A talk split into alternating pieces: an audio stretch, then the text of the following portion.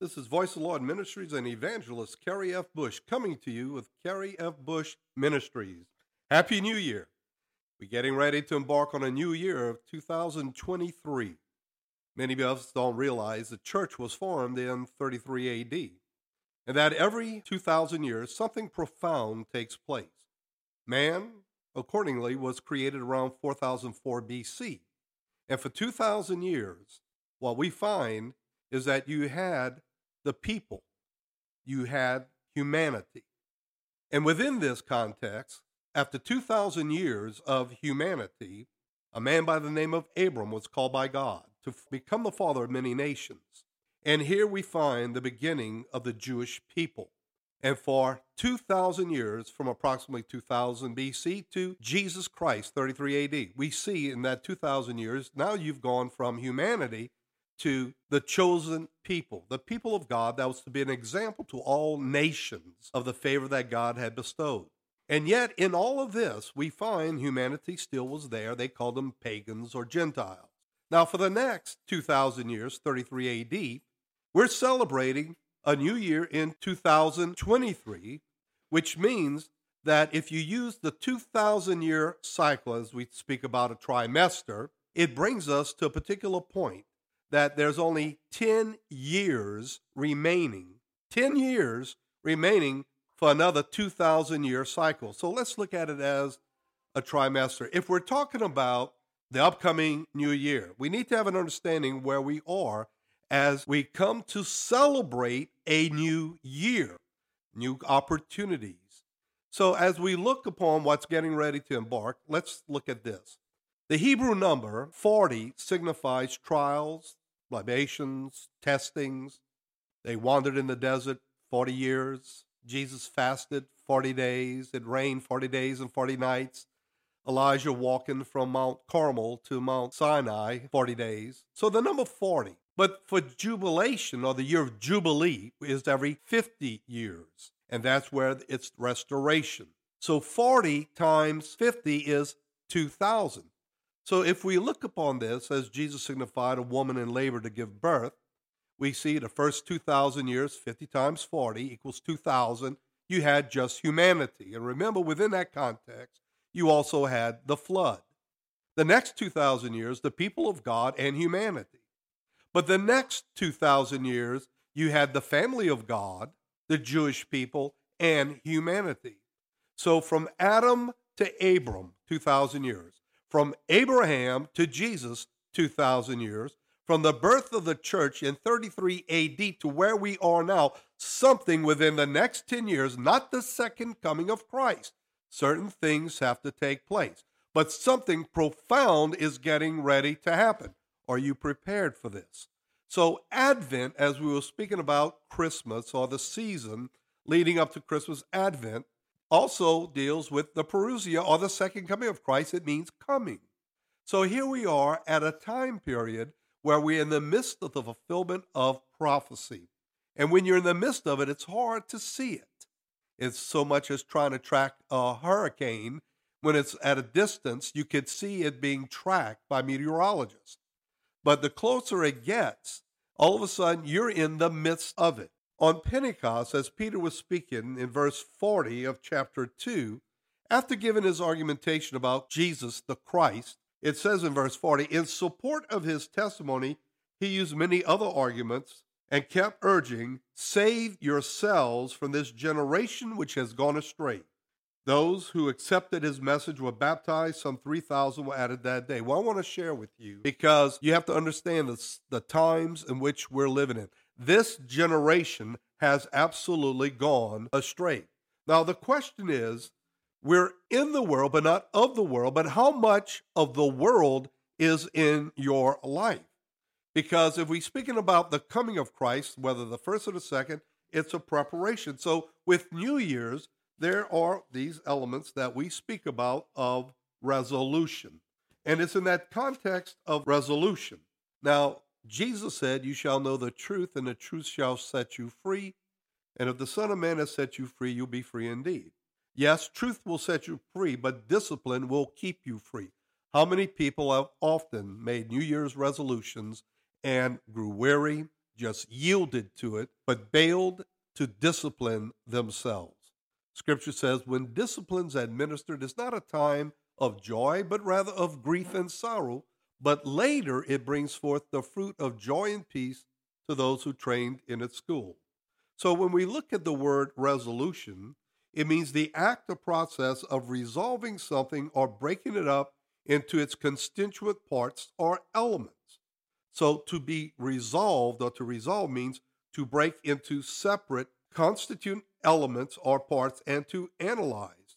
It means to change or transform, to cause a person to decide to make up his mind, to reach a decision or intention, and to find the solution or answer to a problem or situation.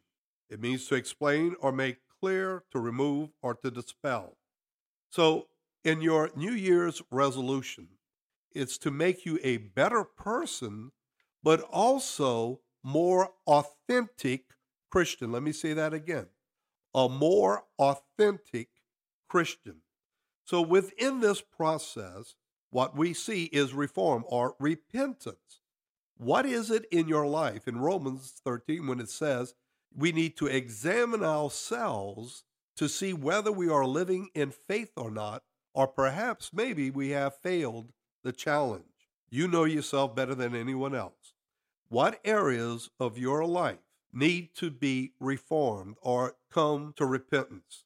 And then with that comes a transformation, and transformation takes time. It's a transition so that you may conform evermore to the likeness and image of God. So, what does it take? Time, evaluation, counsel. God wants us to set our priorities in order and have the proper perspective and attitude. But you also need to come to a point of making a decision, formulate a plan, and put it into action. Faith without works is a bed as dead, as lifeless as a body without breath. In reality, the highway to hell is paved wide with good intentions. Well, why we need to do that? Before you can seek how, what, when, or where, you must settle this question why? What would motivate you to want to change? What would be the incentive to change? You need to be honest, sincere, and humble. Now, is your goal realistic? or is it fantasy? Is it fallacy? That's wishful thinking. God wants to bring you into hope because hope is still in the imagination, it's still within the mind. In hope are you saved and not by works, but hope is not hope if its object is seen. Indeed, how can it be that one hopes for what one sees? So, with hope, we see that it is based upon the promises of Scripture, whereas your imagination can go with wishful thinking, I wish I may, I wish I might, which is unattainable. Fallacy has to be separated from the reality. And there is also the spiritual reality. But is it for yourself you're choosing this desire to change, or is it for others? Now, in the element of support, now we discuss process, the why. Now let's look at support. Who can you trust to share your vision, your intentions? Let your friends be in the thousands, but your confidants few. Not everyone can hold a confidence. Trust. Scripture says you test all spirits and retain that which is good. Is there an existing support group, secular, religious, spiritual? Do you know individuals of a like mind willing to become a support group? And are you willing to be vulnerable to positive criticism? Now, there are four areas the mind, which is the law of reason, the soul, which is the spiritual principle in man, his likeness, the body being the temple of the Holy Spirit, but at the same time is under the curse, subject to sickness, disease, and death. But the spirit is the life force of God, it's his breath, his image. So if you're looking to change, now a question remains is the cycle being broken?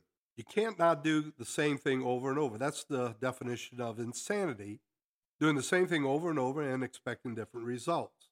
You need innovation, the fifth element. So we spoke about process, why, support, the four areas. Now, innovation means something newly introduced, a new method to change the way of doing things.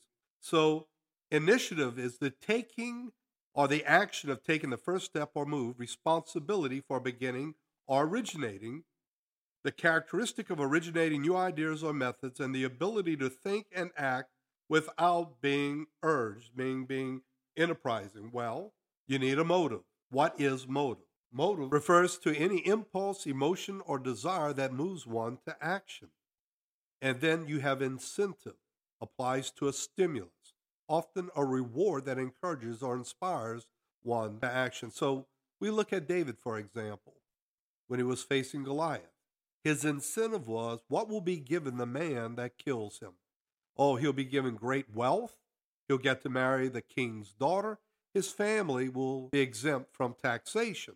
But what was it?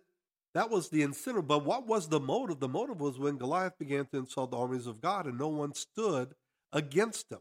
David took it upon himself.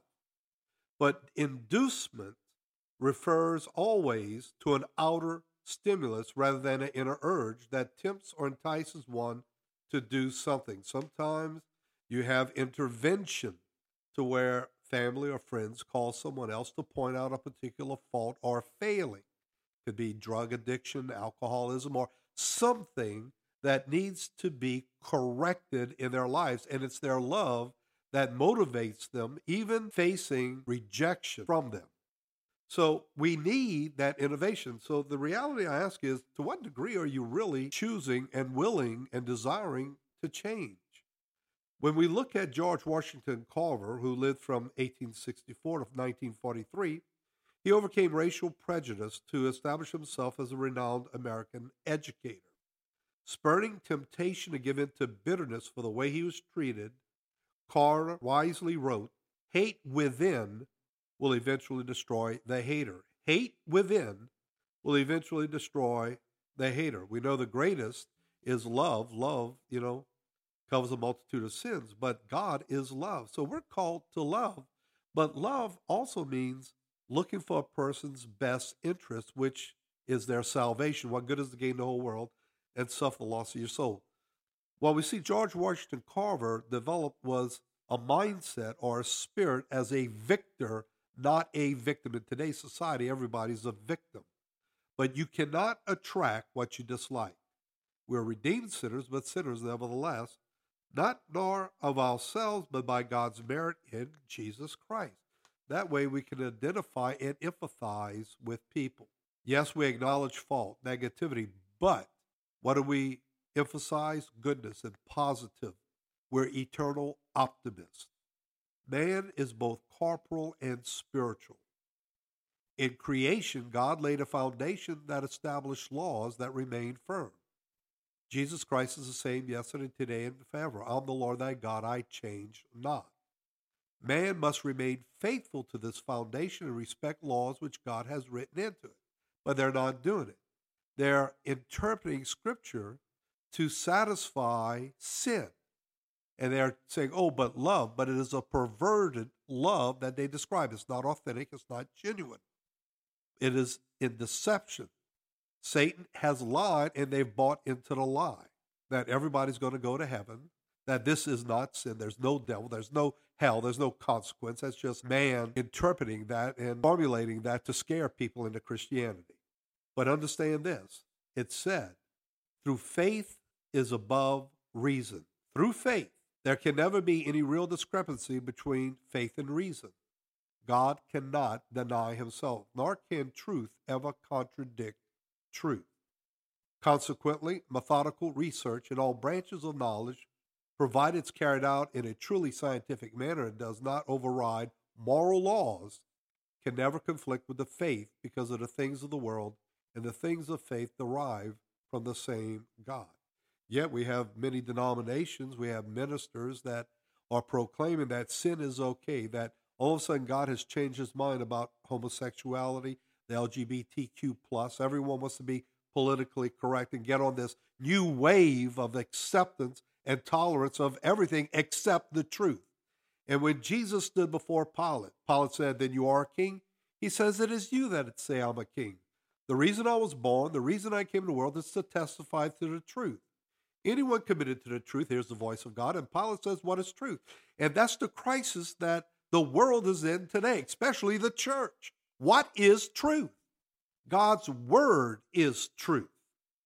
But we see what happens in Jeremiah. We see a shocking, horrible thing has happened in the land. The prophets prophesy falsely, the priest teaches they wish, yet my people will have it so. But what will you do when the end comes? See, the word of the Lord has become for them an object of scorn, which they will not have. Small and great alike are greedy for gain. Prophet and priest all practice fraud. See, I am bringing evil upon this people, the fruit of their own schemes. Listen, God disciplines us, but we punish ourselves. Remember that. Because they heeded not my words, because they despised not my law. See, I will place before this people obstacles to bring them down. How can you say we are wise? We have the law of the Lord. Why, that has been changed into falsehood by the lying pen of the scribes. For the wise are confounded, dismayed, and ensnared, since they have rejected the word of the Lord. Of what avail is their wisdom? And we have many, many educated intellectuals that are idiots. And I say it again they're idiots. We have an obligation to seek the truth. Man tends by nature towards truth, and he's obliged to honor and bear witness to that truth, and impelled by their nature and bound by moral obligation to seek the truth, especially religious truth. So there is no excuse. A lie consists in speaking falsehood with intention of deceiving. Lying is the most direct offense against truth. Gravity of a lie is measured against the nature of the truth it deforms, the circumstances and intentions of the one who lies, and harm suffered by its victims. But to receive God's mercy, you have to admit your faults. If we say we have no sin, we deceive ourselves and the truth is not in us. If we confess our sins, he is faithful and just and will forgive our sins and cleanse us from all unrighteousness. Now, St. Paul says, where sin and grace, grace abounds all the more. But to do its work, grace must uncover sin so as to convert our hearts. Like a physician who probes the wound before treating it, God, by his word and by his spirit, casts a living light on sin. Conversion requires convincing of sin it includes the interior judgment of conscience. And that's one of the situations we find ourselves in. When you stand for truth, get ready to be persecuted because society doesn't want to hear the truth. They want to believe in a lie, not realizing the consequences is eternal damnation. Sin is an offense against reason, truth, and right conscience.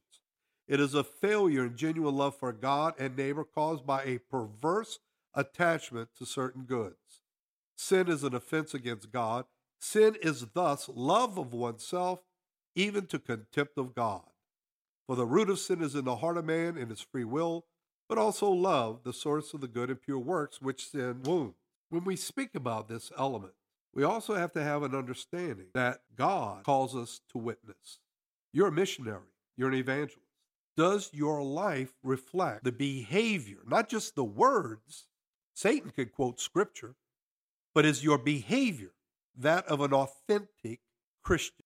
In Jeremiah chapter 2, verse 17, 19 says, Has not forsaken the Lord your God done this to you? People are complaining about the economy, about natural disasters, about pestilence. They're speaking about the plagues, you know, COVID. But has not forsaken of the Lord your God done this to you? Your own wickedness chastises you, your own infidelities punish you. Know then and see how evil and bitter is your forsaking the Lord your God and showing no fear of me, says the Lord God of hosts.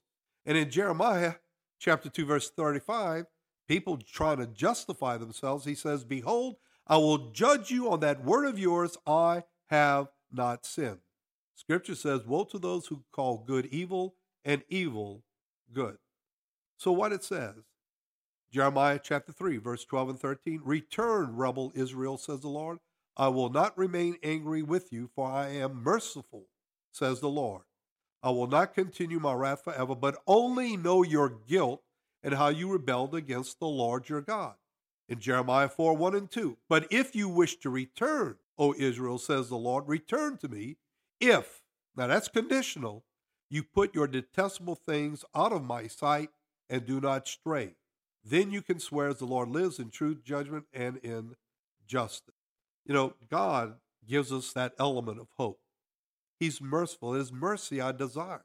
When people speak about Jeremiah 29 as a direct phone line to God, there's an area of Jeremiah 29 in verse 4 that says, For thus says the Lord of hosts, the God of Israel, to whom all the exiles whom I exiled from Jerusalem to Babylon, build houses to dwell in, plant gardens, eat their fruits. Take wives, beget sons and daughters, find wives for yourselves, and give your daughters husbands, so that they bear sons and daughters. There you must increase in number, not decrease. Promote the welfare of the city to which I have exiled you, and pray for it to the Lord, for upon its welfare depends your own. Are we praying for our nation, our politicians, our judges? You know, it's not law enforcement that's the problem today. We have a broken judicial system that puts more compassion upon predators than victims. And as a result, there's no consequence. So, what happens is in the judicial system, it's going on repetitious, repetitious, revolving door, revolving door, and crime increases. Scripture says where wickedness abounds in high places, crime increases. But do we have a burden for souls? Are we praying for the victim as well? Are we praying for the perpetrator? Or are we just sitting back complaining and criticizing? Are we taking an active role in evangelizing? Because you and I are first and all called to be missionaries and evangelists. But where we are, we're called to prosper. We're called to be a witness for Christ in spite of all things. But the main thing we're facing is the persecution of Christianity. And in Amos chapter 8, verse 11, it says, Yes, days are coming, says the Lord God, when I will send a famine upon the land, not a famine of bread or thirst for water, but for hearing the word of God. They shall wander from sea to sea, rove from the north to the east, in search of the word of the Lord, but they shall not find it. They shall not find it. And today, when you preach sin, when you're preaching the gospel, oh, is it hate speech? You know, everyone is twisting truth because they can't bear to hear it. But you and I are a witness to truth. That's the reason why Jesus came. Now, the purpose of his coming was to redeem us and a new covenant built upon better promises. He came and reconciled us to God. So there we find ourselves as children of God in Hebrews chapter 12, verse 14.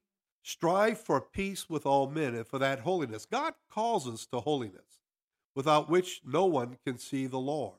See to it that no man falls away from the grace of God, that no bitter root springs through which many may become defiled. That there be among you no fornicator, and that means having the act of sex outside the sacrament of matrimony, or a godless person like Esau, who sold his birthright for a meal you know, that afterward he wanted to inherit his father's blessings, but was rejected because he had no opportunity to alter his choice, even though he sought the blessing with tears. So, what am I to say? Isaiah 38 says it best. What am I to say or tell him? He has done it. I shall go through all my years despite the bitterness of my soul. As a Christian, we have to guard against that bitterness in our soul. Jesus said, Pray for your enemies, do good to those who spitefully use you, bless those who curse you. You have to ask God for the grace to deal with your anger, to deal with the bitterness, the hurt, the disappointments. But forgiveness, faith, and love is a choice. I choose to love. I choose in spite of, because our love is imperfect. Our forgiveness is imperfect. Our faith is imperfect. We are imperfect. We live in an imperfect society. We live with imperfect humanity in an imperfect world under the curse. When he goes on to say, Those who live, whom the Lord protects, yours, the life of my spirit you have given me health and life, thus my bitterness transformed into peace. That's where repentance comes in. That's where implementing God's principles come in. Do not conform to this age, but be transformed by the renewing of your mind. You must acquire a fresh spiritual way of thinking. He goes on to speak about you have preserved my life from the pit of destruction when you cast behind your back all my sins. The gospel's in the salvation business. The church is in the salvation business. It's not called to make you all comfy and fuzzy and warm. It's called to prepare you for the spiritual warfare that's in this world. Light against darkness, truth against deception, love against indifference and hatred.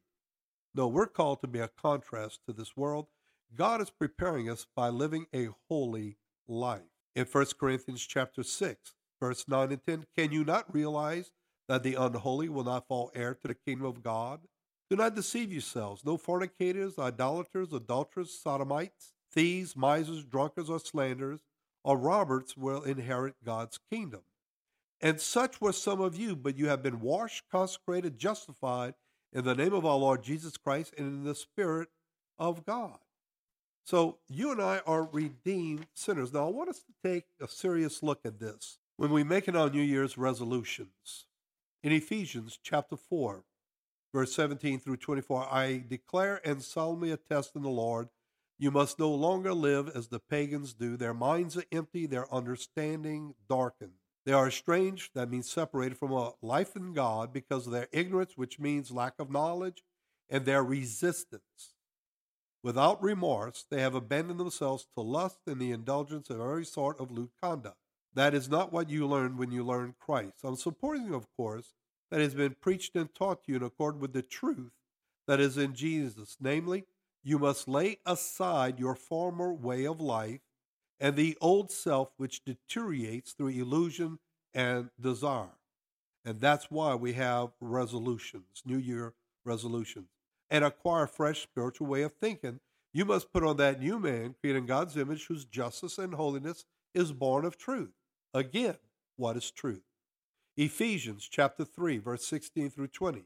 May he strengthen you inwardly through the working of his Spirit. May Christ dwell in your hearts through faith, and may charity, love, be the root and foundation of your life. Thus, you'll be able to grasp fully with all the holy ones the breadth, length, height, and depth of Christ's love and experience his love. Understand, God wants you to experience his love, which surpasses all knowledge, so that you may attain to the fullness of God himself, to him whose power now at work in us can do immeasurably more than we ask or imagine.